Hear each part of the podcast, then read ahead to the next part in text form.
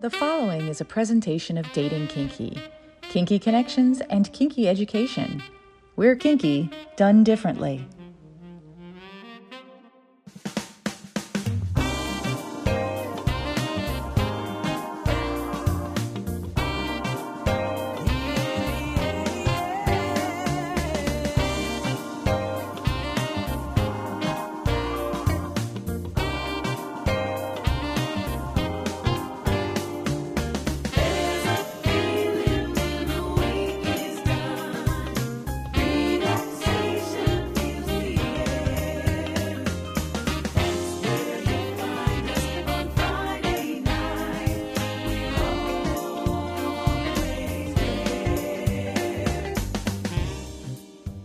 What women and other wonderful humans want a frank and fun discussion about the way people approach each other for romance, relationships, friendships, or other partnerships that make us happy, as well as an intimate discussion about how to connect with our own authentic self. With questions asked by a guy. And now, here is your host, John, or as we call him around here, Hi there, Catsuit. Hello there, Nookie. I'm John, also known as Hi There Catsuit, and we welcome you to a very special week here on the program. The show is called by its title for a very special reason.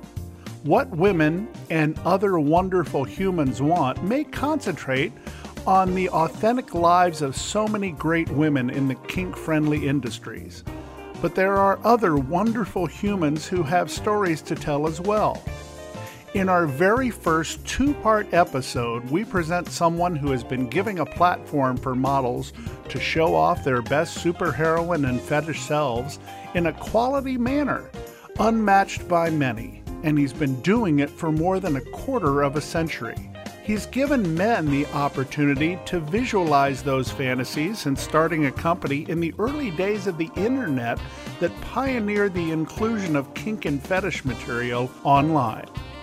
In part one of our show, we talk about how that all came to be with a man who brought O Girl into our lives and a cast of dozens of the world's most famous fetish models to the screen. Jim Weathers' bondage fetish photographer and producer career has spanned 25 years. Originally starting shortfusevideo.com with his late partner Cory Mr. T. Thompson, Jim strove to create content that was high gloss and beautiful. Jim left Short Fuse in 2001 and opened up the Bondage Cafe at bondagecafe.com. He's known for his work with Dita Von Teese, Karina, Christina Carter, Diana Knight, Kendra James, Emily Addison, Randy Moore, Angela Sommers, and countless others. He's been featured in many fetish magazines, as well as a book entitled Jim Weathers Kinky Bondage Obsession. Jim is also known for his elaborate superheroine productions, notably The Adventures of O Girl and Nylonika, starring the aforementioned Christina Carter, Diana Knight, and Kendra James, and The Perils of Batgirl films starring Angela Sommers and Candle. A new Perils of Batgirl movie has just been filmed and will be released later this year. Now, on What Women and Other Wonderful Humans Want, the legendary Jim Weathers in part one of our interview. It's five questions about memorable firsts. We call it the first five. First time you ever tied up a woman, and what led you to that? Oh, my Lord. Are we talking a long time ago? Probably about seven, age seven, maybe. Really? I say, yeah. Uh, are you talking about like a like a grown woman or like when I was a kid? So first um, the first time you can ever remember putting ropes on a on uh, a female. I was, probably, I was probably like seven or eight years old. Uh, I I mean I was um, I knew I was into bondage since I was a little kid, little little kid. I mean this is not one of those things that happened at you know age twenty or something. Um, and so that that would probably be it. Yeah, I remember it was during a camping trip. It's very very bizarre memory, but um, yeah, there you go. Young, this will probably go into that same category. First time Okay. you knew Batgirl was going to change your life. Age five. I watched it live when I was a little kid, and uh, I was a huge Batgirl fan when I was a five-year-old. I mean, I'm this this goes way back. Anybody who's watched my movies and stuff will understand that I'm somewhat of a fanatic in that way. Um, certainly, the people who watched the new movie that I'm making now will certainly say, "Okay, yeah, he's still doing it." You know, that's kind of the way that is. Um, yeah, it- yeah, yeah. It, it, since a little kid, man, little kid. we share that origin story with each other because I remember watching Batman live on the, I believe it was Wednesday and Thursday nights that it would Yes. air back to back. And remembering watching them uh, when I was a kid, and then when, and I've shared this story on the show, when I had my first orgasm and didn't even know what it was, Batgirl was on the screen. Well, see, there you go. Yeah, I mean, I'm. Uh, I think this is 1968. I think I was five years old. So, Mhm. um, because it's it aired in the, well, maybe I was six. I mean, it was really close to that age, and um, I remember watching all that stuff live. Yeah, absolutely. Do you remember the first short story you ever wrote about superheroines? Oh yeah, well, that was Perils of Batgirl. Perils of Batgirl story I wrote as a anonymous person back in the mid '90s, maybe. Um, that sort of came. That actually came about because I stupidly uh, commented on someone else's story back in I don't know 94, 93, something like that, and didn't think I didn't think the person was basically the way he laid out the story is very hard to read because of the paragraphs and you know how people just run on stuff and you can't read them. And i think i said something stupid and he said well if you think you're so great why don't you write something yourself? Which is a perfectly legitimate thing to say honestly i would tell someone else that now. So i said fine i will. And i went about wri- writing this long long story that has now become um, people still ask me about it now you know 25 you are 25 years later. Um, and interestingly enough i'm i've recreated some of that story in uh, in movies so that i've made so uh, that's where that came from First time you saw Christina Carter in the O Girl outfit and your reaction to it. Um, well, I the first O girl was Andrea Neal, and I I'll just go back with this backstory on all of this because I'm sure people do or don't want to hear it, but I'm going to tell it anyway. Um, back in 1999 ish, uh, with my first partner Cory Thompson that we opened Short Fuse with, um, I told them I wanted to do a superheroine story to film it. And, and I didn't even film it on video, I just filmed it on pictures. And I couldn't do Batgirl at the time because it, I would have been sued by um, DC. They, they would not have allowed that at all. So I had to come up with a character. So I created this O Girl character because it was the only name that was not taken. honestly, every other name is taken. You know, Canary Girl, Red Orchard Girl, whatever. They're all taken. So I came up with O Girl, and I thought that was cool, and it kind of sounded stupid, but hey, there you go. So I shot this thing with Andrea Neal, and it was really popular. But then she retired, so I had to make had to have a new O Girl, and then I met Christina. At, I think it was my birthday dinners or something, and um, decided I was going to make a new O Girl in like 2004, and uh, rather than audition her, I tied her to a chair with a fake bomb and told her to like struggle like it was for real. And she did and she was really good at it. And i thought okay well that's that's good. You're good. You would you like to be o girl and she was surprised, you know, by all of that. And then I had a custom outfit made for her, and she put it on and with the corset and everything, and it was it was pretty spectacular, to be honest with you. And she kind of just took the role over, and now everybody thinks that that's the only O Girl there ever was. You know, that's kind of how that works. I remember the original O Girl, uh, Andrea, with her purple cat suit, and yes. I think it was Nicole Sheridan was playing the baddie, and oh, was yes. she good! oh my god, it was uh, that movie was such a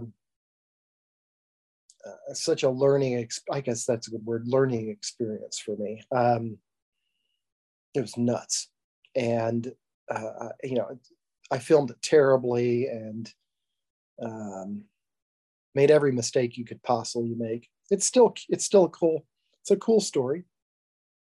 Um, I just redid the sort of hourglass peril sort of thing, which is why I have about 1500 pounds of little teeny beads in my living room right now. Um, and I'm not kidding. Um, and uh, I did it the right way now, and it's spectacular. I think that um, people, I consider myself a superheroine snob, and uh, when I say that, I mean that either I'm going to. I've told a lot of people this, and they all know this about me. I'm either going to do it here, or I'm not going to do it at all right? Really, I put my hand way up as high mm-hmm. as I mm-hmm. can either I'm going to go all out and recreate Batman from 1966, or I'm not going to do it. That's that's kind of how it works. So people have been like wondering if I've retired from the superheroine genre because I haven't made a movie in a long time, and I've kind of surprised them all with, um, "Oh look, no, no, I haven't, I haven't retired." Um, I just we just had uh, Angela Sommers and Randy Moore in a big plexiglass box that filled up with beads and uh, which looked like little teeny pieces of sand. And it was, I, no one has done this ever. That's kind of the way it is, right? Um, not even in mainstream movies. Well, not really in mainstream movies. Nobody's done this before. Not um, they faked it, right? And shot about two seconds of it, but no one's ever really done it. Well, now they have because I've just done it. I feel so. Uh, this is me being uh, um, super proud. I'm, I'm proud. Everybody did such a great job. When's so, the first time you ever picked up a movie camera? A movie camera, 1997 first time I ever like picked up a photo camera was 1997. Mm. I was uh, 35 years old.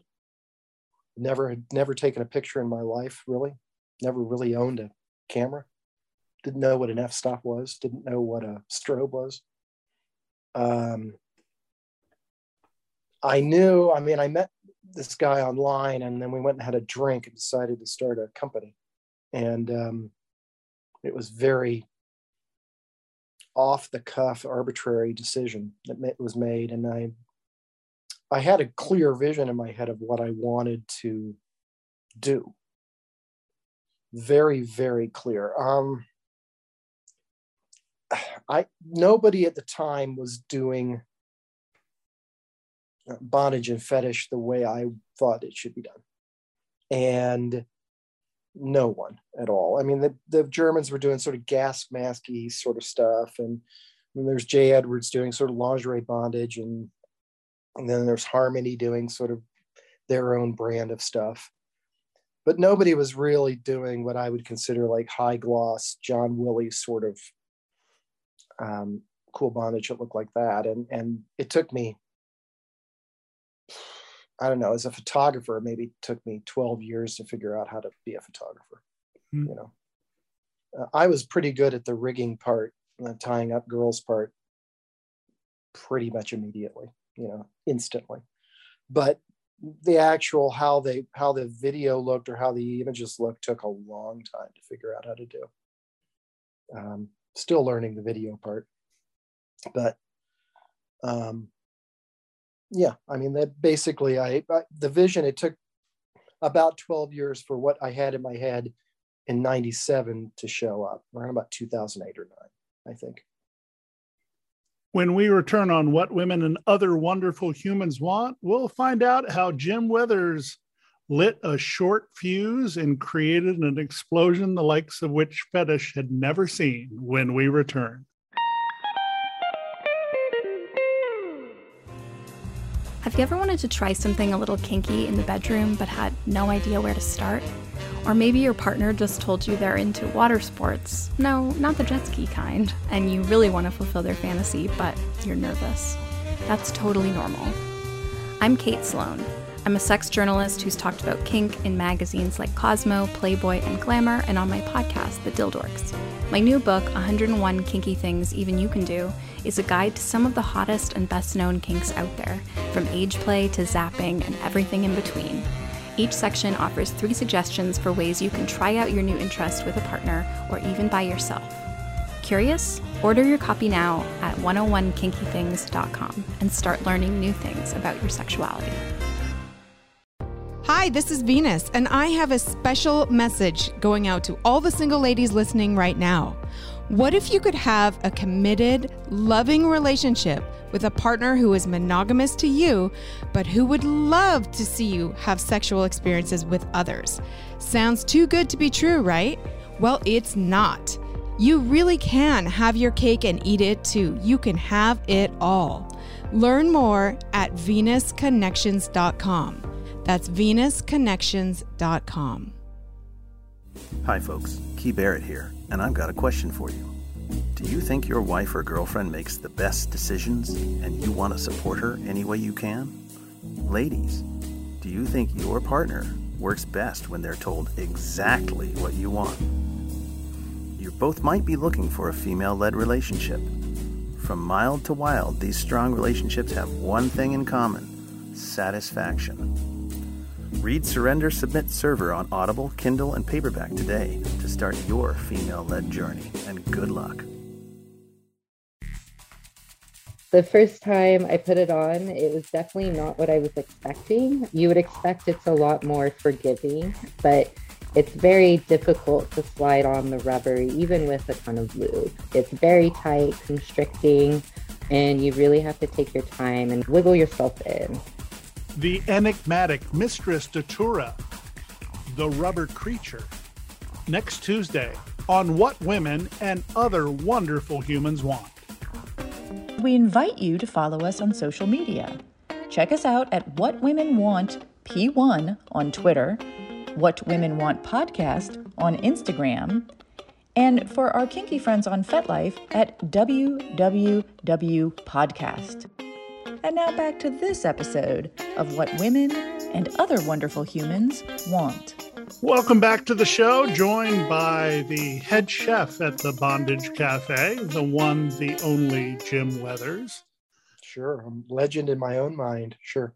Well, I remember the days when I had a 28.8 modem, okay. and I would be so excited to see whatever scans that would come through my modem and oh to actually God, yeah. see a bondage picture there.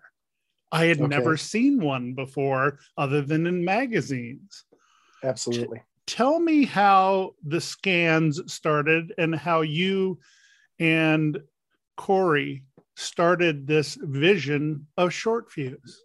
Oh boy. Well, we were on a I think it was like bondage IRC chat room that all, all of us, a whole bunch of us used to hang out in. Uh, Phil Carson and a bunch of, I mean, just a bunch of other people from way back in the day. And Cory had been working with Lorelei at Bedroom Bondage, and he had done a um, he had PA'd, you know, production assistant, basically. Mm-hmm. Held the rope while she tied somebody up, I think, pretty much. And he was so full of himself online. This is Cory Thompson, this very interesting character. And I have a very dry sense of humor because I grew up in, in Britain when I was a kid. And I, I said something crappy. I don't know what I said. At this point, is 20, God, five years ago or whatever it is now. Um, but he thought that everybody else was sucking up to him. And i said something like i'll get off your high horse or something. But we had already we had talked for a long time before this. And he im'd me or dm'd me you know direct message and said uh, oh where do you live? And i told him and it turned out to be 20 minutes from him. Wow. So which is an odd thing and i was selling computers at the time so um, successfully, but but I was very unhappy doing it. And he said, I want to go have a drink with you. I said, okay, great, no problem. I'm going to come pick you up in 20 minutes. And this is 11 o'clock at night on a Tuesday. I believe I just arbitrary, you know. And I said, I work tomorrow. Oh no, I'm coming to pick you up. So he picked me up and he drove me down to this bikini strip bar, which I don't frequent. And we sat at the bar, wouldn't get any dances from any of the girls. We just talked. And he had this idea of starting a bondage company. And he knew that I have very specific tastes and very specific ideas. And I told him what I wanted to do.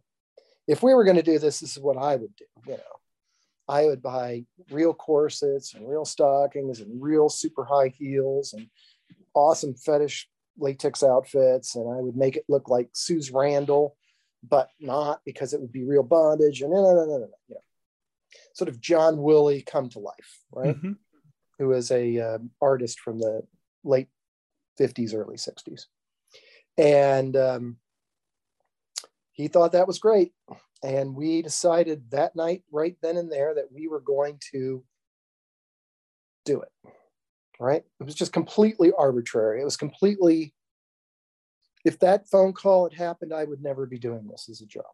I mean, mm-hmm. absolutely never would have considered even starting it. But that happened. We did it. I was making money selling computers at the time. And so I took that money and bought a bunch of stuff, you know. Um, and we started originally, we were just going to sell videos. And we took the occasional bad photo um, to support that process. And I had, as I've said before, I had zero idea what a camera was, right? I knew what I wanted it to look like, but I had absolutely no idea how to do it. And we were shooting on auto, which anybody who understands is just like you turn on auto and hit it, and what comes out comes out. And remember, we're shooting on film, right? So it's a serious learning process, right? You don't know what it's going to look like until it shows up developed. And I decided that I was going to shoot manual. I was going to learn how to be a photographer. So I went to my friend at, who was a manager of this darkroom place and who developed our stuff. And I said, how, how do I do this? And he just sort of handed, handed me books. Here, because photographers never want to teach each other how to shoot photography. Mm-hmm. So that's what I did. And I learned the hard way, made mistakes and ruined all entire shoots. And, you know, oh, look, why is, why are my pictures blue? Oh, good luck. um, and that's what we did. We started, decided to start short fuse and we gave away, because we were really selling videos and not pictures, we were we gave away the website for like a year. It was free. We post 20 pictures a week or something like that. I mean, it was not a big deal. And we had a lot of people coming to our website. And we were we were very, very competitive with one another. Cory and I were really, really good friends, best friends. And we would trade off scenes. Like I would shoot his stuff and he would shoot my stuff on video and every time he did something, I would go, hmm, I could do better than that. and he was the same way. He was very competitive in, in, what he wanted to do, and he was very artistic and super talented. And so we got better really fast. You know, um, I think I was a better rigger than him, but I think he was a better photographer than me. And um, we just got better and better and better. And then one day we decided we would charge people. You know, why are we giving all these pictures away for free? I think we could probably have a membership site. And so we opened a membership site and it exploded like crazy. And within a year, I was making more money as a photographer than I was selling computers. And so I ended up quitting my computer job and just becoming a photographer. That's really how it happened. Wow. And, and so we ran short fuse and then Cory got into his really sad story, got into a big drug problem with methamphetamine. And I ended up having to leave short fuse. And uh, that all just went downhill for him from there. It was a disaster. Anybody wants to read that can go to read my blog on my website and uh, it, it, explains it. But um, yeah, I decided to branch out on my own and start a new site called the Bondage Cafe. And it's called the Bondage Cafe because all the rest of the names were taken. right? Seems you know, to be know, a theme here. you know when you know when you create, I mean, it's like everything else. You know, you create a name, right? Mm-hmm. And everyone looks at it, and, and, you look at it originally, and it looks really stupid, right? I, I wanted to be like the Bondage Hotel or the Bondage Motel or something like that, and they were all taken. So I decided that, oh, the Bondage Cafe is not taken. Oh, that's a really dumb name right? Looks stupid. It's you know it. Oh, I'll just I'll use that for now until I come up with a better name, right? Well, turns out it was a good name. So, um, as and I know I'm being very long-winded, but it's an inter- interesting story. There was a I got the name and I hadn't actually left Short Fuse yet. I knew I wanted to, and I was trying to get Cory to stop doing drugs, but was completely incapable of doing that. And so I had gotten this web this name. I had already secured it, but I hadn't opened the site yet. And I got an email from this guy in Germany who wanted to use some of my pictures for his front of his website he was creating called thebondagecafe.de. Hmm. okay. And I didn't write him back originally because I'm not going to tell him, well, actually, I'm opening this site called the Bondage Cafe, and but I can't tell my partner yet. So so I didn't really tell him. And then of course I opened the cafe like four months later, and the guy got all mad at me, telling me that I'd stolen his name. And I wrote him back and said, Why did you not pick bondagecafe.com when you opened your site? No, it was taken. I said, Yeah, I owned it. I owned it. right? so um, that's kind of how that worked. That's an amazing story. And you have met some amazing models and some amazing people. I mean, yes.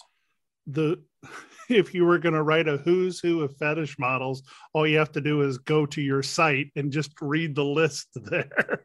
Correct. I, I would say that um, I've been incredibly fortunate uh, there's really only one person who was Tiana Cambridge back in the day that I would have wanted to work with that I never got to.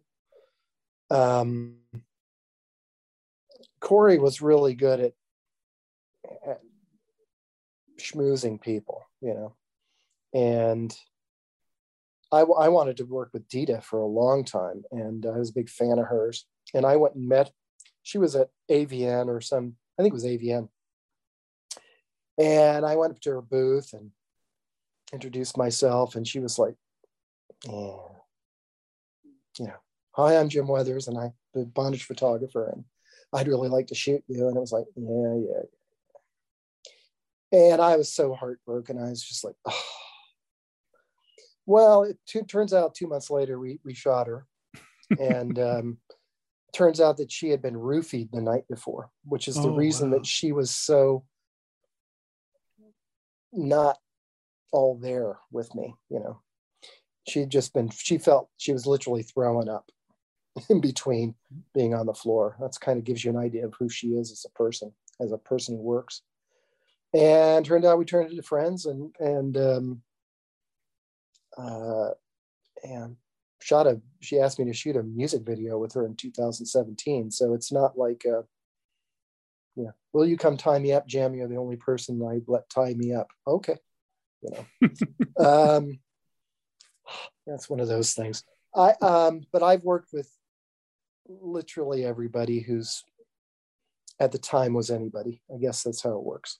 Right. Who was the first model that you, and I'll say this very carefully, but you just okay. fell in love with? Uh, you mean that I work with now or that I never worked with? No, I would say that you have worked with, meaning the first model that you just went, oh my God, this is a match made in heaven. Wow, there are a whole bunch of them, to be honest with you. You don't have to name just first, one. No, no, the first one who, let me think about this. It really started with Eve Ellis, to be honest with you. I mean, mm-hmm. it's a long time ago. She, I, she was the second person I ever worked with professionally. She is the person that told everyone else at the time that Cory and I weren't weirdos hmm. and that we were nice people and that we should work with us. So it was like the opening of the floodgates with every big um, fetish model would work with us at that time. Just instantly, we became like, yeah, these guys are okay and so we ended up working with you know everybody um, people that i had looked at magazines for years you know it's like oh my god uh, this person's in the room in front of me you know but probably the andrea neal was probably the one that everybody fell in love with though as a person the first one because she was just the most, or is just the most down to earth, awesome person you could meet. And she was so good at her job and she was so, you know, I mean, she, we would sit, I would stop the camera and go, are, are you okay? And she'd go, yeah, I'm fine. What's wrong? Because she's acting all damsels and distressy and she's doing it in such a way that it's not like a Saw movie realistic. Okay, it's definitely sort of damsel in distressy, campy sort of way, but in a way that you believe. I'm in the room and I believe it, right? I'm shooting it and I believed it. So the people out there obviously believed it because that's the person that she was. And from that, I mean, you go on to Sadie Bell and Sasha Monet and Christina Carter and Kendra James, and uh, we just on and on and on. Lori Wallace and Gigi Allen. I mean, just tons and tons of people. Um, they're all awesome, you know, and most of them, like Christina and Kendra, and, and uh, they're just real, like really good friends of mine now. We've been friends for 15, 16 years, sort of thing. And um, that's, you get a crush on all these girls. So they're just awesome people to people to be around, you know, not just to work with. They're just, um, you've, you've talked to Christina and Kendra, you understand. I mean, they're just, they are who you, they are who they are on camera. They're not, you know what I'm saying? Mm-hmm it's not a job. Obviously, it is, but they like doing fetish because they like fetish, you know. I think that the, the thing that a lot of people wonder about is, you know, are these people doing this as a paycheck thing or are they into it or not into it? And most everybody I work with is into it because you could you can't do this job for any period of time and not be you can't um, i could only name a couple people that i know who are really good at it but didn't really like it in, in the and I'm talking over what is it 25 years now I've been doing this. Mhm. So yeah, I, I think that maybe I'm obviously it's it's a job, but it's not in some ways. I, I hard to describe this situation. but- Love what you do, and you'll never work a day They, they in your really life. right. I, I love what I do. Not the picture editing part. That part I could so never edit another picture in my life and be happy. But the especially writing scripts and shooting crazy movies, um, I still love it. Obviously, I just did it. So um, that's invigorating. You know, editing a, a complicated O girl type of movie is a lot of fun. I really love doing that because it's challenging and and you're creating something out of a lot of different takes and and, you know and putting it, it's just that's the best of both worlds I think for for all of this. You mentioned that Eve Ellis was the one that opened the door Yes, by saying, Hey, these guys aren't weirdos. correct. There are a lot of people that claim to be fetish producers and content producers and bondage Yeah. producers. Yes. I know that when I've done this podcast, I say I'm very proud of being the podcaster that doesn't hold a microphone in one hand and have his other hand down his pants Sure. because there's are a lot that are like that that it's about getting off talking to the people but i enjoy getting to know the real them Sure. what has been your key to keeping your reputation as it is and what is the thing that you're most proud of in doing it Wow, that's a good question. Wow. Um, it- it's a pretty simple thing, to be honest with you. I'm sorry, the sun's coming right in the window here. Maybe I could do a little bit. This might make it a little bit better. Um, there, it's a little better. Uh, it- to be honest with you, it's a very simple thing. Uh, treat people the way you want to be treated. And um, don't be a dick. And don't cross the boundary line you know? Um, if you if you want to do this job because you want a girlfriend it's going to be a problem right? Because that's not the way it is you know? You're doing a you're doing a thing that somebody's allowing you to tie them up and really make them helpless and you can't take advantage of that situation. You just can't. It's it's wrong on so many levels but there are so many stories of people that do that i know it happens i think that i've always tried to be honest with people. Uh, there's some things in this business like people do trade shoots where they don't actually get paid. They just get content. And a lot of producers will take advantage of that and for short-term gain you know. Let's say that we've shot a scene and i get a scene and you get a scene right and that that photographer will end up not giving the pictures to the person and then using both sets and then you know. It's stupid because they're not going to the person's not going to work with you again right? If you treat them badly it's a very small little cliquey business. Everyone knows everyone right if you do something bad then it's going to be known pretty much instantaneously by everyone so I have tried my very, very best not to be a dick and not to treat people badly and not to overstep my bounds. Right? Mhm. This might be difficult for people to understand if, if I'm holding a vibrator to Christina Carter and she's coming over and over again. right? People are going to go, isn't that a boundary that you are? Yeah, but that's a boundary that's understood. And I have a questionnaire that I give models. It's 16 pages long. Okay. And has everything about everything that I do and don't do.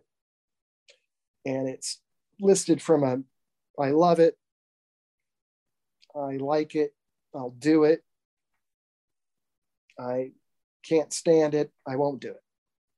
Right. So you can gauge, I can gauge pretty much exactly where somebody's head is if they're honest. And most people are when they fill this stuff out, where they are honest about where they are and what they want to do. And I know this person's this person, right? And having worked with all of these people for so long, we know each other really well. I know exactly what everybody wants and likes and doesn't like, right? And so I, if someone says to me, I don't do blindfolds, right? Don't, and I'm going to be expletive, don't fucking put a blindfold on that person because there's a reason they don't like it. There's a reason they told you they don't like it. And there are so many instances that I've heard of producers being told, I'll do this and this and this, but please don't do this. And they have a personal thing. They, they want to, you know, they immediately go to the thing they're not supposed to do. You can, I don't know if you can explain that to me because I don't understand why people would do that. That's not in my nature. But that is what you don't want to do. That's the kind of thing. Make sure you have communication with the person you're talking to and know exactly what is going on because when they're tied up and have a gag in their mouth, they aren't going to be able to tell you specifically quite so well what is okay and what's not okay. If you understand, uh, it I can tell because I can look at body language. I'm pretty empathetic. Um, and the other thing that I would have to say, and, and I we've had this discussion so many times with people, you know, I, these are all my friends, and we've discussed this stuff till we're blue in the face. But you know, I have to tell people when they're okay and when they're not okay. Okay. So somebody comes to work for me and I'm Jim Weathers, regardless of whether or not I'm in my head Jim Weathers. I'm really not, I'm just Jim. But to some people out there, I'm this thing, right? This entity that um, is quote unquote famous in this business or whatever. So they'll come with this, I want to please Jim Weathers thing, right? Even if I have a problem, I'm not going to tell Jim I'm having a problem because I'm going to power through and I'm going to be fine. And I'm not going to be a wimp and disappoint him. Right.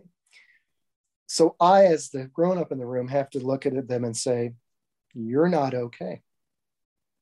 We're stopping. We're done.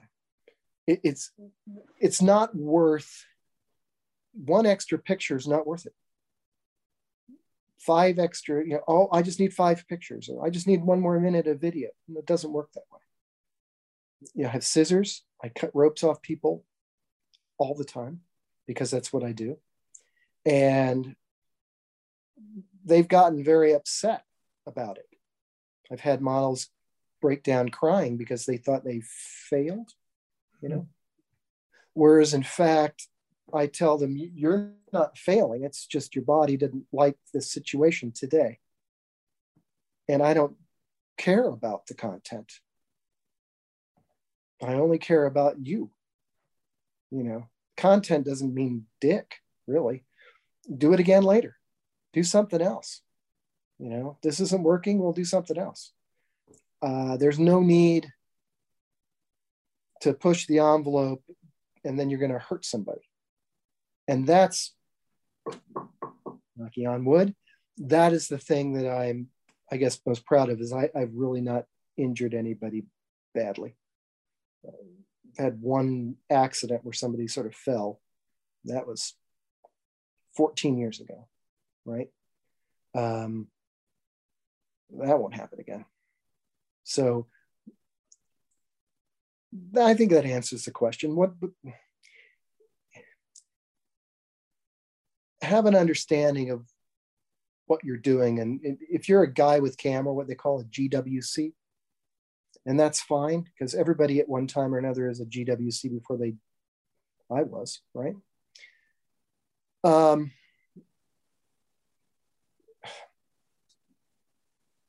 treat people with, with respect. You know, I think that's it. Well, that's an easy question. Jim Weathers, you have just given a master class in scene negotiation because that's what it is. It is the highest point of scene negotiation and respectfully negotiating with a partner. Right. I mean, that the situation is that if you, let's say that we had, um, I know I, I never generally have some sort of huge master plan when I go to work. I'm sort of famous for being um, people who have come to FetishCon or whatever and watch my seminars uh, that I give every once in a while are just kind of shocked that I just kind of go with the flow, right? I don't really know what I'm going to do until I'm done. You know, it's just like one thing follows another, follows another. And just you need to get an understand have a feeling. You you're you're in charge. Here's the, the thing is as a person who does bondage for instance it's unlike a lot of other things. It's really dangerous. It can be really dangerous if you're not careful. And if you don't take care of the person that you're tying up right um, you're in charge of this person and they have it sounds stupid, but they have they should have all the power in the in the relationship that you have in the scene that you have. What they say goes always. And as long as you really try to open some empathy, you know, get some sort of empathy going on with the person in front of you, and you listen to what they are saying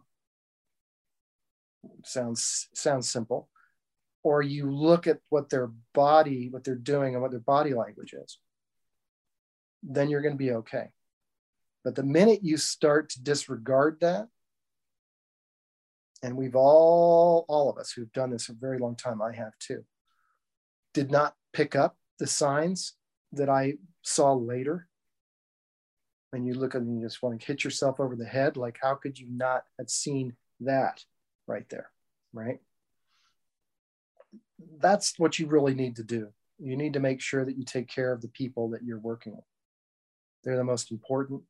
And what you're doing, whatever scene you're doing, whatever concept you have in your head that you want to do, is not important. You better be able, you better be willing to completely scrap an hour's worth of work or 35 minutes worth of time because there's a problem. Nope, not happening today. It's happened with Christina. That's happened with Kendra. It just happens, right? This is not happening today, this thing that we wanted to do. So you do something else, scrap it. It's not worth it. And um, I guess that maybe that's where my reputation has come from. I don't know. I know that um, I've had very few problems with models over the years. I can think of a couple that really didn't like me, and that, you know, that happens. You know, there's not much you can do. But most of the time,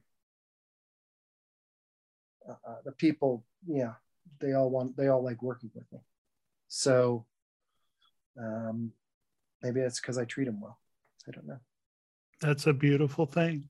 When we return on What Women and Other Wonderful Humans Want, we're going to talk about some of the things outside the models themselves that make Bondage Cafe and the movies of Jim Weathers so amazing when we return.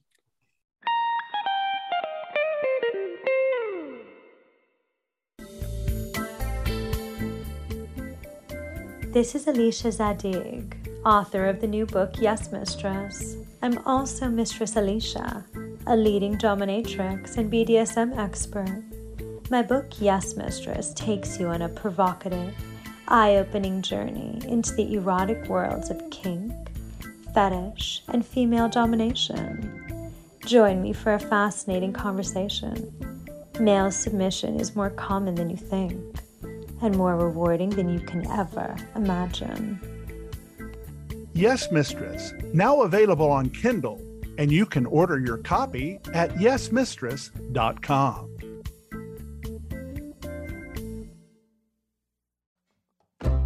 Realizing that you're polyamorous can be a wonderful insight. The Polyamory Dating Guide is a book about finding other people who share your view of polyamory and want to share it with you.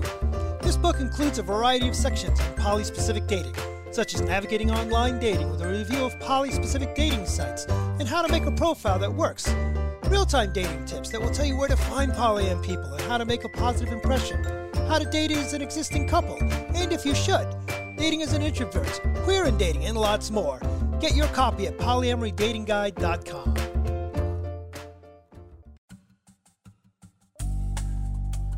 This is Tanya Tate and have you listened to my podcast? Tanya Tate presents MILFs Making Money. I share a whole lot of positivity, tips, and tools on how myself and other women in the adult industry make money on premium social media platforms. If you want to hear me interview many different guests, then get yourself over there, milfsmakingmoney.com, and you can also search my name, MILFs Making Money, on all of your usual podcast platforms. And if you enjoyed listening to What Women Want podcast, make sure you get yourself over and subscribe to my podcast, MILFsMakingMoney.com. Are you liking what you're hearing? Check out the Total Archives wherever you find your podcasts. And please remember to subscribe so you don't miss a minute. And while you're there, help John out by giving him a rating and a review. We really appreciate your feedback. Now let's get back to what women and other wonderful humans want. Welcome back to the show, joined by Jim Weathers, who I have admired his work, as have so many for so long. And one of Thank the you. things that is so amazing, Jim, is the sets that you have. Yes. First of all, yes. I don't know how you have the space to do a lot of this, how somebody can have a quicksand pit in the middle of whatever they're doing. It's just amazing yeah. to me all the different things that you do. Yeah, how do you do it? I've, I've been asked that question before, believe it or not. How do you do what you do? Um, the, the bottom line is this um, as I said earlier, I'm either going to do, and you can't see, but I'm going to stick my hand way over my head, that, or I'm not going to do it. You know, um, from the very beginning, I, I wanted to create, you know, 1966 Batman peril stuff, and and you can't do that without building elaborate stuff. So I learned how to build elaborate stuff from from doing it really. It's kind of how it worked. I mean every there are so many people that have helped in the years. I mean we talked about earlier there's or you mentioned earlier this we did these scenes in the original O girl movie and and with christina carter. And we made this thing called uh, which originally was going to be the orgasmatron but then i realized that had been taken you know woody allen movie i think so i or Barbarella. And so I renamed Lustomatic 3000 because everything's a 3000 with me. and um, I had I had the concept of what I wanted it to kind of look like, but I also had people. There was a set designer guy that I knew, and he and my assistant and myself and a bunch of other people built this crazy thing it well beyond my ability to do. You know, it's other people helping. It's always the case with this stuff. And then we So we have this entire set, set piece built. It's like, um, imagine sort of a modular set. It's like put together. You can't move anything. It's all in place. There's gauges and dials and this slab thing. And uh, I did the seat part, you know, the little seat part. I actually uh, carved that myself. Um, but we get Christina in there, and it's just basically her with her arms over her head, leaning back on this thing. It wouldn't that doesn't sound very difficult for the types of things that we've done with Christina over the years. Well, Christine, that was a problem. That scene was a problem because Christine, Christina basically um, with a corset on or arms over her head or something, started feeling bad pretty much instantaneously. Mm. So we would film, this will give you an idea about Christina as well. I, this is one of those times I can't change it. I can't just go, well, we'll do something else. No, it's taken us two weeks to build this set and we've got all these people here and we're shooting this thing. And Christina's like, no, we're just going to do it, you know. Well, it took us five hours to shoot it because we shot it in five minute increments, right? Five minutes, Christina feels bad for 40 minutes. Five minutes, Christina, that sort of thing's mm-hmm. going on. And so it was just one of those things where she didn't feel good. It wasn't, it wasn't dangerous. It just was, you know, I'm going to be ill type of deal, right? So that's that gives you an idea of some things that happen and and how much of a trooper she is. She just wanted you know i want to make this look good. I want to make it happen. So we shot that. I built a quicksand set in my studio. Um, that was uh, that was interesting you know um, that's another one of those circumstances where i did something and it turned out to be 10 times better than I could have ever expected it to be. Right. Uh, I built this big, huge set and was, you know, it's like a Muppet set. It's off the ground, you know, obviously it has to be off the ground. Five feet off the ground and it's 16 feet by 16 feet. And in the middle of it's a big, huge water tank. And we have a lift mechanism on the inside of it that's pneumatic that raises and lowers. And I put a spa heater in it because we were going to shoot in January and it was 55 degrees. The water was 55 degrees, right? Can't do that. Mm. So it was this warm, hot tubby sort of thing, as it turns out. And there's a whole bunch of this really super fine cork on top of it. I'm letting everybody know how this was done now. Um, but it looks like sand. It's amazing and it's obviously it floats. And um, so Christine and, and Christina and Kendra get in it, and I'm worried that this is just going to be another situations where this is a really difficult thing to film, and uh, they're going to hate it, and you know that sort of situation. I was so wrong. We finished, and then they were like, "This is the most fun thing I've ever done ever," you know.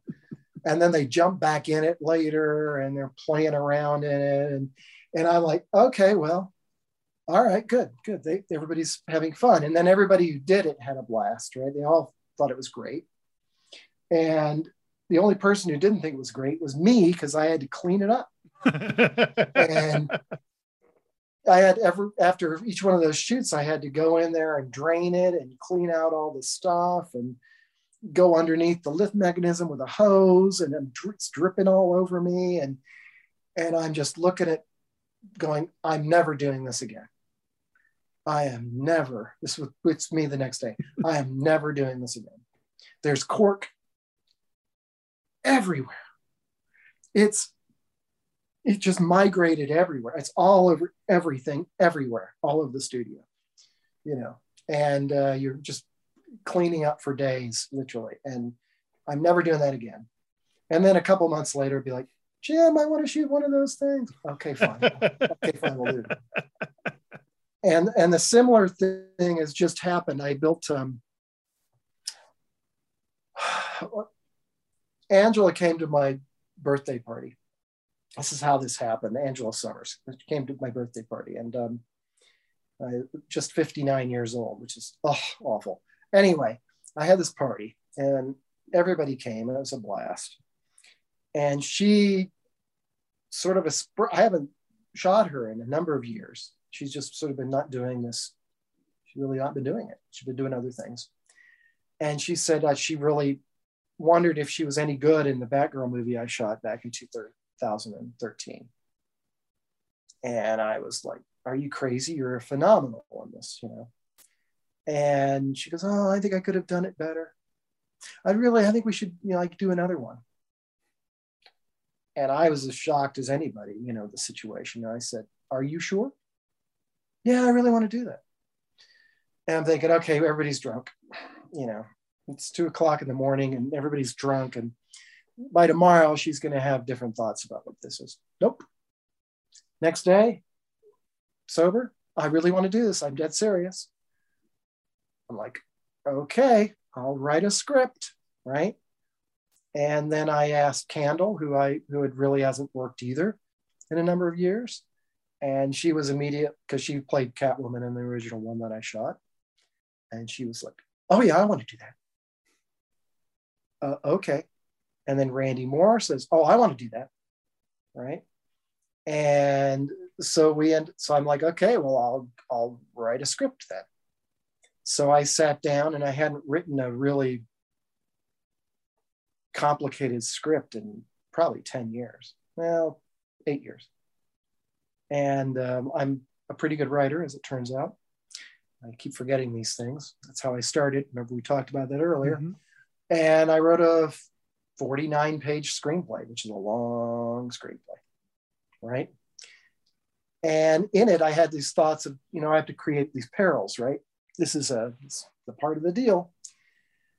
And so we were talking, and I had this idea of like, well, that's a crazy. You could build a box and we could fill it up with like sand sort of material. And I did that with Andrew Neal, but it really wasn't that great and lots of problems with it. And if I did it for real, it would be better now. And both Randy and Angela were just super into this concept, right? Oh, we want to do that. And I'm like, yeah, but it's going to be way too much money and way too difficult. And I'm going to have to shoot it at home in my living room and it's going to be a huge mess, right?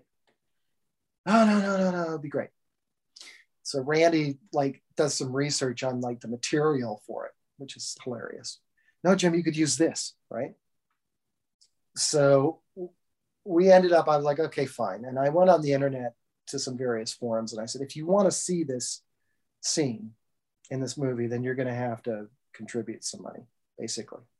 And people did. People were very thrilled about it and they helped make it happen. So I went back to those two and said, okay, I guess we're going to do this, right?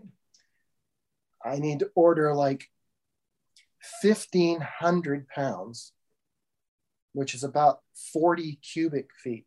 A lot. Just a, for people who understand what that is, you really don't until you've seen it.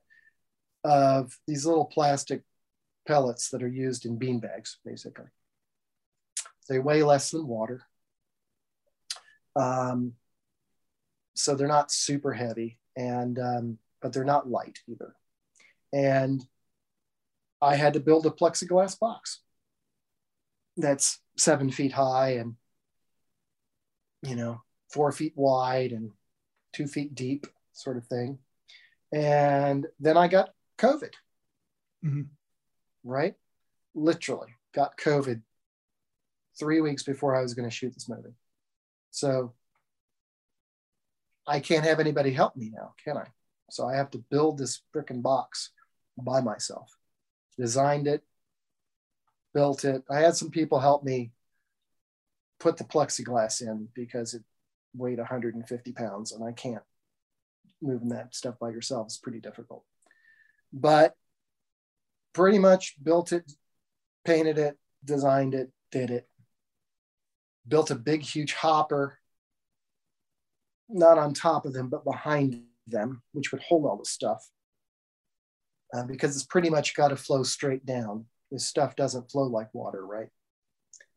And really didn't have a chance to test whether this was all going to work or not, right? Because I just, there was no way. I didn't ran out of time. I didn't have people to help. I had COVID, blah, blah, blah. So we're here. Okay, let's shoot this thing. Okay, so you're gonna flip the switch, and the guy's gonna the guy's gonna open the valve and full blast, and we're gonna film this. So everybody, make sure you, you know, this part of it we can't redo, right? This is a one take deal. So because you can only have the box empty once, right? Unless you go emptying it again. It's a pain in the ass. So we act, we set action and we turned the thing on and it was unbelievable. I mean, it was one of those moments where we cut it, we filled up the box maybe a foot and a half or so, which is a lot, by the way. You know, up to like your up to like the between your knees and your ankles, and as one take. It, and we all stopped, and everybody just looked at each other like, "Oh my god, that worked so well. It worked like better than better than you could possibly think that it would work, right? And we ended up shooting it. And, and I've ed- I've actually edited this scene together because I wanted to see what it was going to look like. And nobody has seen anything like this before in the world. People who like peril sort of stuff, uh, they're gonna their heads are gonna explode pretty much. And if you're a Batgirl fan, sir, your head is going to explode because Angela looks so fantastic. And I had a new cape made and new cowl made, and uh, God, it's just it's one of those things where if I looked at this, you know, when I first started and said, okay, in 25 years, you're going to shoot this scene and it's going to look like this, or this movie, in fact because we did a lot of other things that looked equally as cool. And I would go, wow, really? That's what I'm going to do? You know, uh, how am I going? How am I going to do that? I have no idea how to do that. The bottom line is, no one has any idea how to do it until they do it. As long as you can design it in a way that's safe, which I've done, uh, crazy stickler about that sort of stuff you know, if we have a problem, we can open this box and empty the sand out in 10 seconds, right? It's going to make a humongous mess, but who cares, right? Uh, you know, somebody has claustrophobic problems in there and I can't deal with this right now. I'm going to freak out.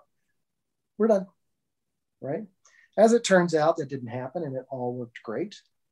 But um, we've done, Christina and I could talk about we've done so many crazy things over the years and built huge big pendulums and I can't even I don't know why I've gone through this sort of effort to do it. Um, most sane people would not have 1500 pounds of pellets in their living room floor right now, but I do um, because we just did this. Um, and no, I'm not freaking doing it again ever. I'm in that mode right now. Well, may change, but because Kendra wants to do it, of course. Of course. And Christina, of course, Christina wants to do it, and Kendra oh. wants to do it. Yeah. well, I want to get in the box. You know. Oh God. Um, well, yes, but you don't understand. You know what's involved in shooting this. It's going to take three hours to do or four hours to do, you know. Mm. Um, anyway, that's what it is. That that's kind of the the story of shooting superheroine movies, I think. Um, well, one of none the... of us know have any idea what the fuck we're doing. Really, we just put one foot in front of the other until this thing shows up at the end right? We've made, I've made so many mistakes about filming and lighting and over the years that you'd hope by now I'd have it figured out, right? But um, obviously, having just shot a four day movie, I can tell you that's not the case. Hmm. You still screw, still screw stuff up. So that's what it is. Well, one thing I know you get right is music because, and this is the one fanboy question I'm going to ask. Okay, go ahead. I'd love to have a Spotify playlist of all the O-Girl music because that stuff gets me in the mood. Yeah, I understand. There's, there's a story story behind this too. Go ahead. I want to hear the story behind it because it's the music in the Batman 66 series. Yes. Even in the in my fetish, because my fetish is damsel in distress as well. Sure. It just puts you in this mood of, oh my God, I am in this. Okay. And you have been able to take that and create your own that does the same thing. Well, here's here's the thing. Uh, I, I've I've been a guitar player since I was ten, and I went to music school, and I wanted to be a rock star my whole life. Uh, there's nothing actually better than being on stage with an electric guitar and making a lot of and playing lead guitar or whatever on stage, and and doing it well in front of a bunch of people who are into it, and that's why these rock stars deal with all the crap they deal with and travel all over the place on buses and shitty hotels and bad food and for one for a two hour or one and a half hour thing they do on stage right? Because it is the best thing in the world. So that's what i wanted to do. And, I, and so i played guitar since i was a little kid and uh, what's that now almost 50 years now playing guitar and i went to music school and learned how to orchestrate stuff and um, so when I made the first Batgirl, first O-Girl movie with Andrea Neil in it, I stupidly, and stupidly, I could not even tell you how much bigger a word I could use than that, gave the music to somebody else. Oh, I, I have this guy, he, goes, I, I'll write the music for you. Okay, fine.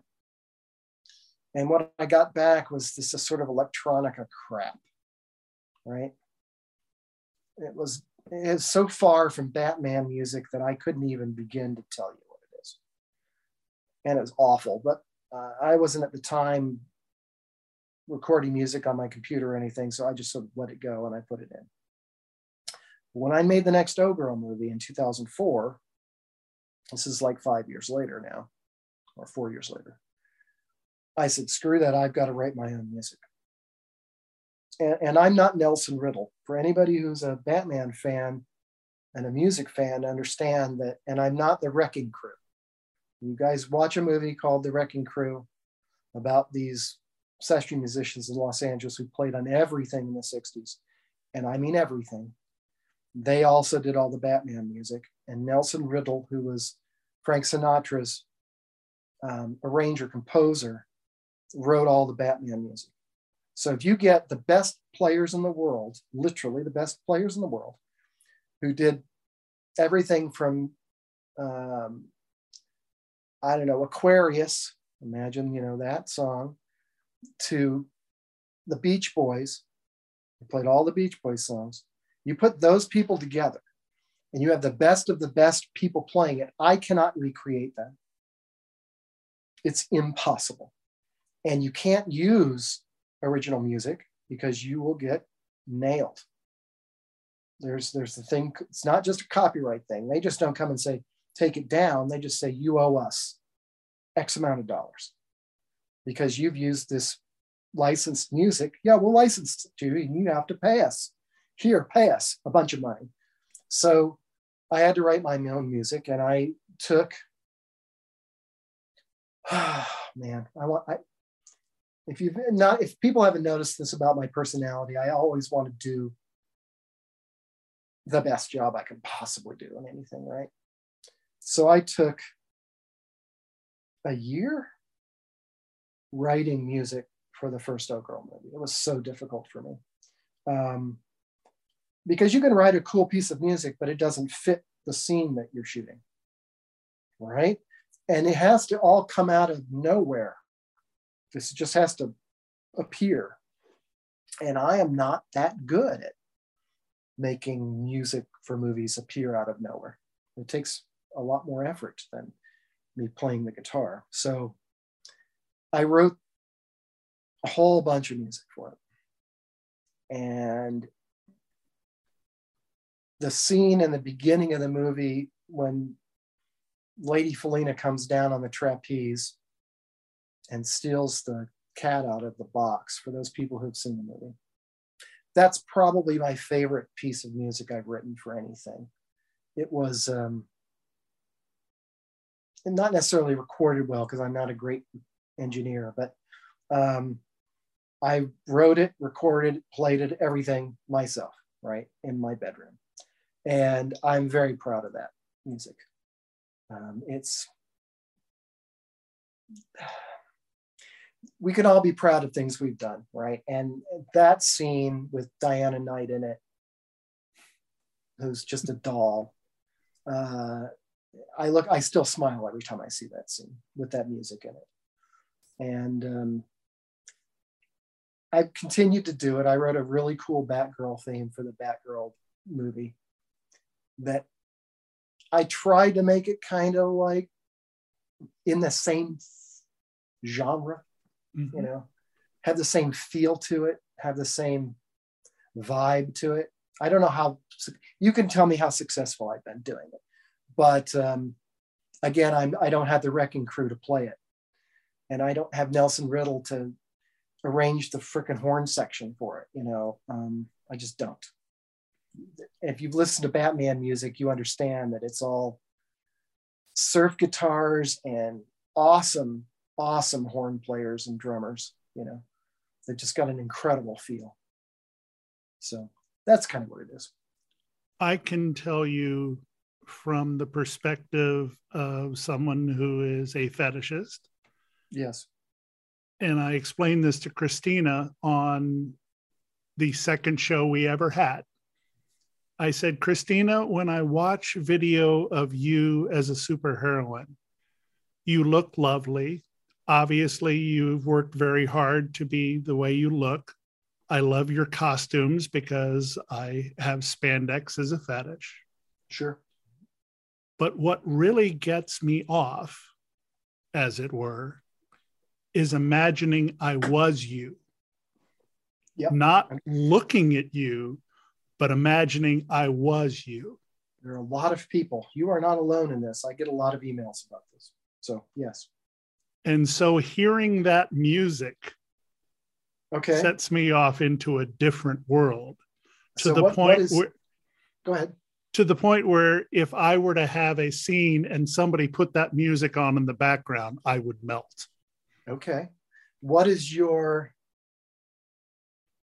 favorite, if you know all of this stuff, which it seems like you do, what is your favorite piece of music then?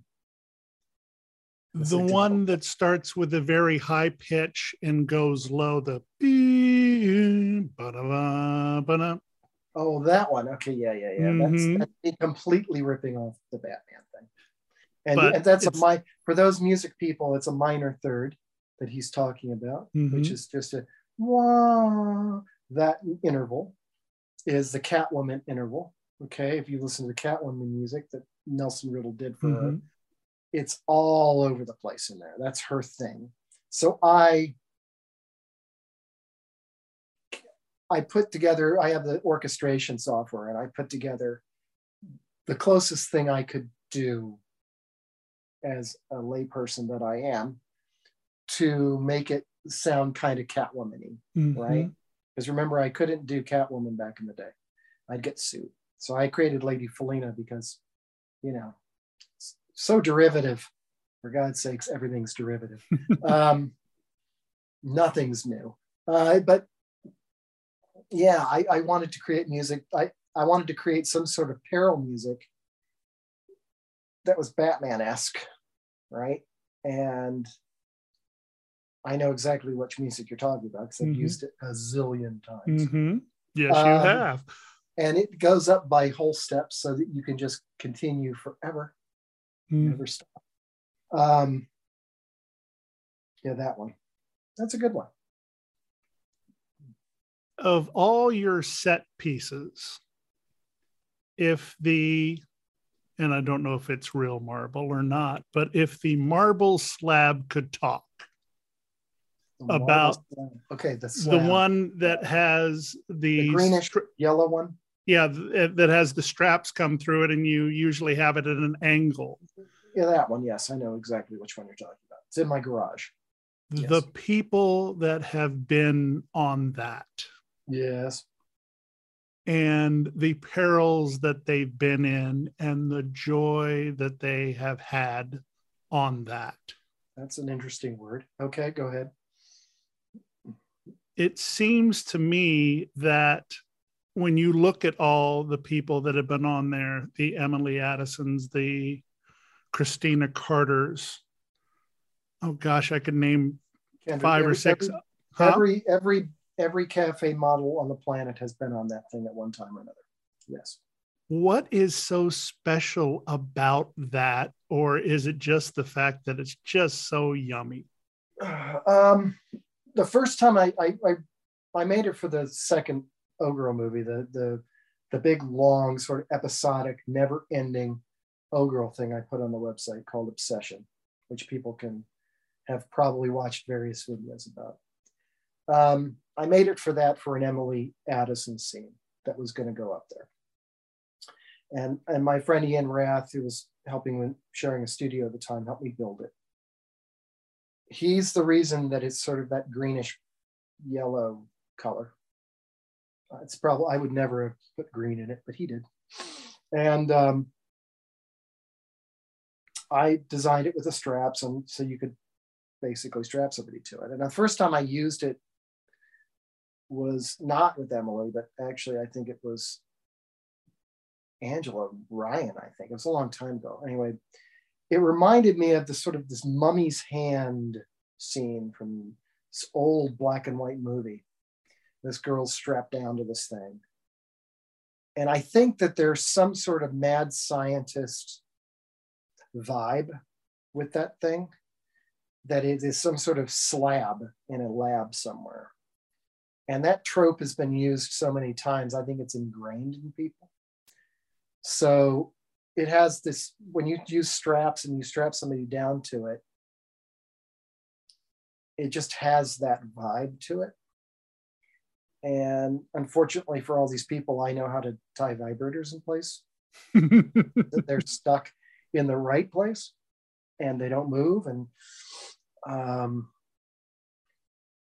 so a lot of people have had a lot of orgasms on that thing. Uh, the scene that we did with Emily will not be topped. The, the obsession scene with her when she was still blonde um, w- will never be topped by I will I will never top it. Let me put it that way. It was so unbelievably real and in the moment that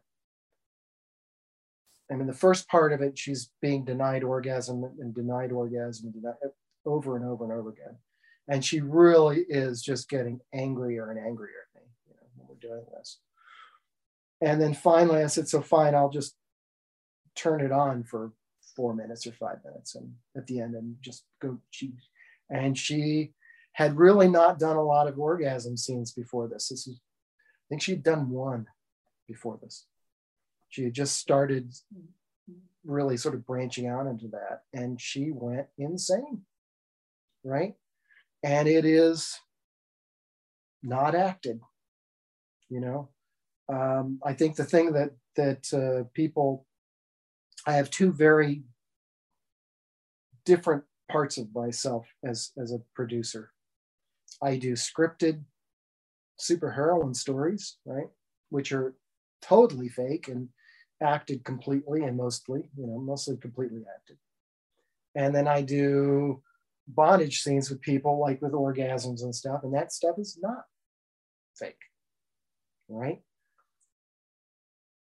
It's it's not fake porn. It's this is I wanted to create back in the day, I wanted to make bondage not evil. Okay. I wanted to make the, one of the thought process I had with Cory in that in that strip club was that I wanted to have a site that showed bondage for what it is, which is just a way to play around with people, for people to play with each other, and for people to have their limits or the, you know where they're test have their limits pushed. And i'm not trying to say this in a bad way um, for instance Cherie DeVille who's a, a porn star right? She loves working with me because she says that it, it's like a whole nother thing right? It, it's having an orgasm tied up is so utterly different than having one where you're in control of it that for a lot of these gals you, you can't do it. They can't do it by themselves. Okay? And not a lot of people can tie up like i do. So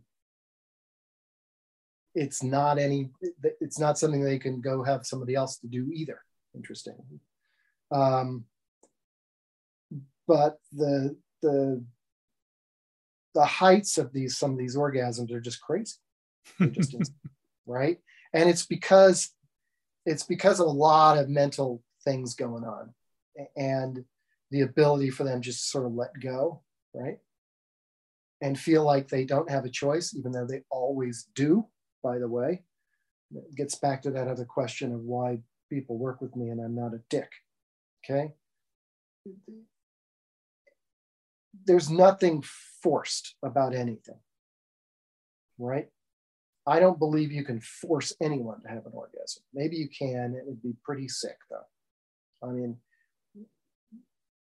some of these gals just love the fact that they quote unquote don't have a choice, but they do, you know, but they want to in their head believe they don't. And some just love the way it feels. And and the other part of it is that they can't stop it. So if they were just having a Hitachi put on them and they came, they would shove that shit out of their crotch in two seconds flat, right? Well, some people sometimes they can't do that. And so they end up in another place that they can't get to any other way, right? And then they're having like, oh my God, this is intense, this is intense, oh my God versus if they weren't tied up, they would be kicking you in the face, right? Get that shit away from me, right? So this is what I mean. That's a very long-winded answer for this, but um, that's kind of the the reason the cafe is the way it is. I wanted bondage to be an okay thing, not to be saw a saw movie or an abduction thing where some guys abducted the gal next door, which is fine. I know there are a lot of people into that. I am not into that. Um, everything that I do is about having fun and consensuality. In the core bottom line to this is. And maybe that's why I people work with me and, and like working with me for so many years is because I'm it's honestly what it is and and they have they hopefully have a lot of fun when they're doing it you know if they didn't they wouldn't be doing it i guess what's left on jim weathers bucket list? Oh boy. Well i would have told you another batgirl movie about two weeks ago but now that's done. Um, i don't know at this point. I mean, I, am just uh, just going with the flow. Um, I've had such a crazy blessed life that looking back on this, I, I, I can't believe that I do what I'm doing and that I've been able to do what I do because so many people have helped. You've got to, people have to understand that anything you do even though I say I made this stuff, made these props by myself, there are so many people involved in this stuff, right? And they all want to do it for the right reason. They want to make something that's never been made before, right? Um, Dita once told me that, uh, Jim, these pictures are forever. Okay. And I mean, this is what, 23 years ago, 20, 20 years ago, probably 21 years ago. She said to me, Jim, it doesn't matter. These pictures are forever. So we better do the best freaking job we can do because they're going to be out there for forever. And I don't necessarily believe in legacies. I think you die and it's over. It's not, you know, uh, Van Gogh was a miserable individual. He never sold any paintings. He may be super popular now, but it didn't do him any good when he was living, right? So I just try to make now, enjoy what we're doing now, and make the best thing I can make, really, to be honest with you. Um, my goal when I do bondage, just for those people who do bondage, is to do the coolest looking thing that is the easiest for the person to deal with. Okay? Those things don't always go together. There are things you do that are just really hard, um, called stringent bondage or whatever. But the goal is to create something that is really cool looking. Um, it just has the right vibe to it. And, and stuff really does last forever. You know, that stupid story I wrote 25 years ago, or good God, 27 years ago, 28 years ago, good God, a long time ago, um, still around, you know. Um, the, the movies I've shot 20 years ago are still around with all their flaws. So uh, I just try to, man, I mean, we, I can't tell you how lucky I am. The people who work with me put up with so much crap. You know, it just, shooting a movie like we just shot is not something you do in a couple hours. It takes hours and hours, long days, and everybody just wants to do it. And it makes it into a really just an awesome time. So um, I think that that would be what I would tell everyone out there. Jim Weathers, on behalf of, I'd say men, but I think that humans of all genders have appreciated the work that you have done. You have formed many a fantasy in my life, as I mentioned, from the reverse side of things of me wanting to be them. It's interesting. And I appreciate the work that you have done and the the joy and the imagination you've brought to it. And I hope that, and I'm sure every day with the subscribers that come in, but I hope that you know what a positive influence you have been on so many. And personally, I just wanted to be able to say thank you. Well, thank you very much. I um anybody will tell you I've, I've got I've got the ego the size of Texas and, and I'm arrogant as hell in what I do. I don't try to be a, a, a dick, but um, I try to think that I've had some sort of positive influence. I hope. I hope that I've had some sort of positive influence for people who like bondage in the world.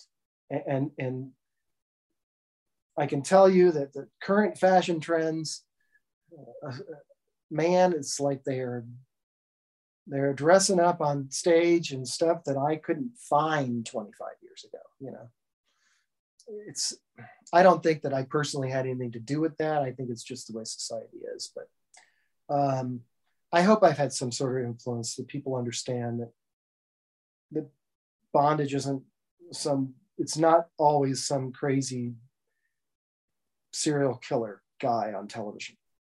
you know, and it's still portrayed that, that way, and it's disgusting, but it's it's not. It, it's so much more. When Cory and I first started this, and we were talking to girls in strip clubs and stuff, trying to get them to come model for us, they looked at us like we were crazy people. You do what? You want me to do what? And now it's just like, oh, yeah, it's that bondage thing. It's cool. Right? It really was not cool when I started this job. And I'm glad that it is now.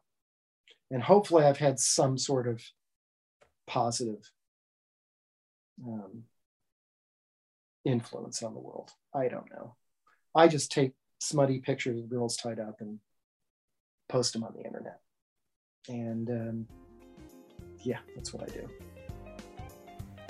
When I finished the interview with Jim for this program, I said to him, Jim, I've got so many more questions. And he simply answered, I've got a lot of time. Ask away. So on Friday, we will premiere part two of the very special week with Jim Weathers, where he will talk about some of the questions that I had, which probably are some of the questions that you may have had. It's a wonderful continuation of a conversation that lasted three hours and 15 minutes, and I wanted to make sure that we brought it all to you. So that will be coming up on Friday on the show. Until then, I'm John, also known as Hi There Catsuit. I hope I've earned the privilege of your time, and I remind you to always remember consent and to love each other always.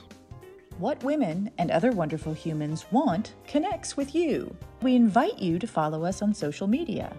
Check us out at What Women Want P1 on Twitter, What Women Want Podcast on Instagram, and for our kinky friends on FetLife at WWW Podcast. This has been a presentation of Dating Kinky. Kinky done differently.